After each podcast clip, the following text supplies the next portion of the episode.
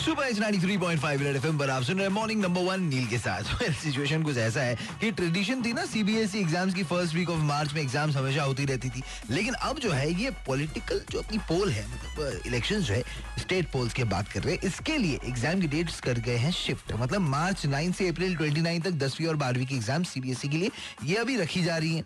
तो स्टूडेंट्स जो है, ये फ़िलहाल उनको एक हफ़्ता पता है, शायद मिल गया ज़्यादा। लेकिन फिर भी, यार, ये हमारी कंट्री में होता है कि जहाँ पे एग्ज़ाम जो है ये इलेक्शंस की वजह से डेट शिफ्ट करते हैं। यहाँ पे इलेक्शन जो है एग्ज़ाम के वजह से शिफ्ट नहीं करते। और हम एक्सपेक्ट करते हैं कि हमारा भविष्य अच्छा होगा। Very nice very nice very good चलो गा के बजाते हैं। मॉर्निंग नंबर वन पर काके बजा।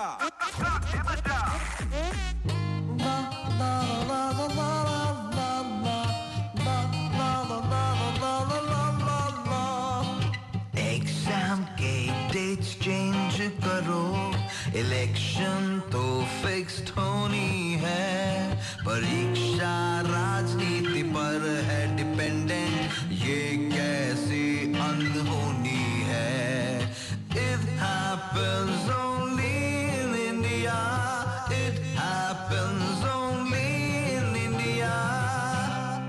और वैसे एक हफ़्ता जो मिल गया प्रिपरेशन के लिए, अब भी स्टूडेंट्स बोल रहे too less time to focus क्या लग रहा है भाई, मोहपात्र जी? देखो पिला एग्ज़ाम वो बला है जो जल्दी टले तो भला है। मैं तो यही मानता हूँ कि लेडीज़ फ़र्स्ट नहीं चिल्ड्रन फ़र्स्ट और उनकी एजुकेशन फ़र्स्ट।